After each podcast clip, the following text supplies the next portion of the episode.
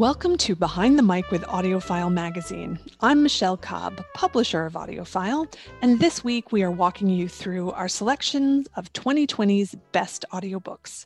Today I'll be talking about mystery audiobooks that give listeners some intriguing and involving listening choices. And I'll be doing a deep dive into one title with special guest narrator David Pittu. But first, here are our choices for best audiobooks in mystery and suspense. Hi Five by Joe E. Day, read by Zeno Robinson. The Law of Innocence by Michael Connelly, read by Peter Giles. All the Devils Are Here by Louise Penny, read by Robert Bathurst. The Searcher by Tana French, read by Roger Clark. One by One by Ruth Ware, read by Imogen Church. And the Last Tourist by Olen Steinhauer, read by David Pittu. And welcome, David. Thank you for joining us. It is absolutely my pleasure. Thank you for having me. Can you tell us a little bit about what The Last Tourist is about?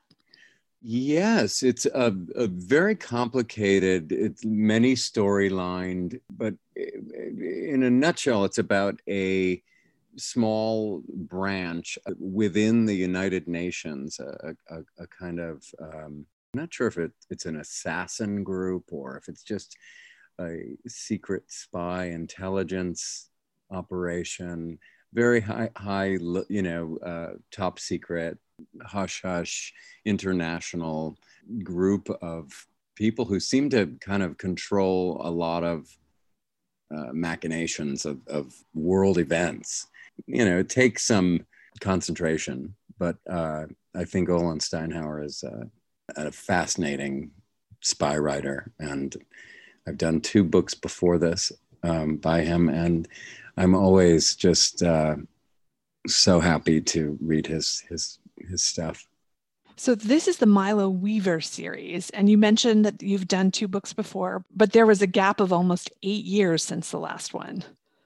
That's right. Yeah, and I I mean, you know, it's it's hard to kind of hold all that stuff in your mind because there's so many details, so many strands, but there are some recurring characters and milo i, I think if i'm remember correctly it's it, this one almost came as a surprise like you know oh he's still around kind of thing like you know milo still is out there. In the previous books he was part of a department called the, uh, like the title says, uh, the Department of Tourism, and in this one, it's called the Library. It's it's a, a smaller group embedded within the United Nations. I, I think. I mean, the way he writes this stuff, you you actually are convinced that these things exist. You know, you you as you read them, you feel like you're you know you're you're getting inside knowledge of how the world works. It's very convincing. And do you have notes or something or a reference clip from the previous book to remind you of some of these recurring characters? No, the the thing that's helpful mostly is that there's it's so international. So you you know you kind of associate the German accent with one character and the Chinese character and the like that. So that that's helpful when you're doing these books because to differentiate them. If they were all Americans, it would be you know very hard to um, you know remember. But um, uh, there was one character I actually did have to go back and revoice because I had done her as a British woman, and and and she wasn't, and we were just working from uh, what my mistaken memory of this character. Well, that's challenging. yeah, it's challenging for the engineer. We had to plug all her lines, you know, of dialogue back in. But even though you're familiar with this series, was there anything that surprised you about this particular book? Yes, um, I was really surprised by the amount of. It was very overtly political, which didn't bother me at all. I mean, it was very anti-Trump, which I have no problem with. This one really felt like it was happening, you know, in the now. I mean, I read it you know at the end of 2019 so this is a year ago and that was part of what the enjoyment for me was was to it was like a, a way of you know kind of venting you know the ills of the world at the current time through this uh, you know what these heroes and people were trying to do you know uh, to fight global corporate corruption and stuff. So it, it really it felt more you know relatable to current events. Interesting. Yeah. Well let's hear a little clip weaver's dad used to work for the russians but then the old man moved to the UN, where he created this thing called the library.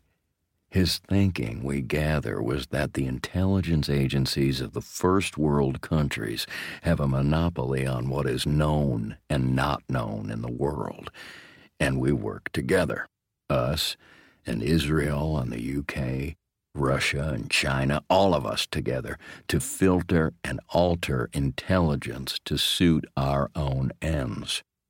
So he put together his own outfit, the library, and hid it deep inside the United Nations, inside UNESCO.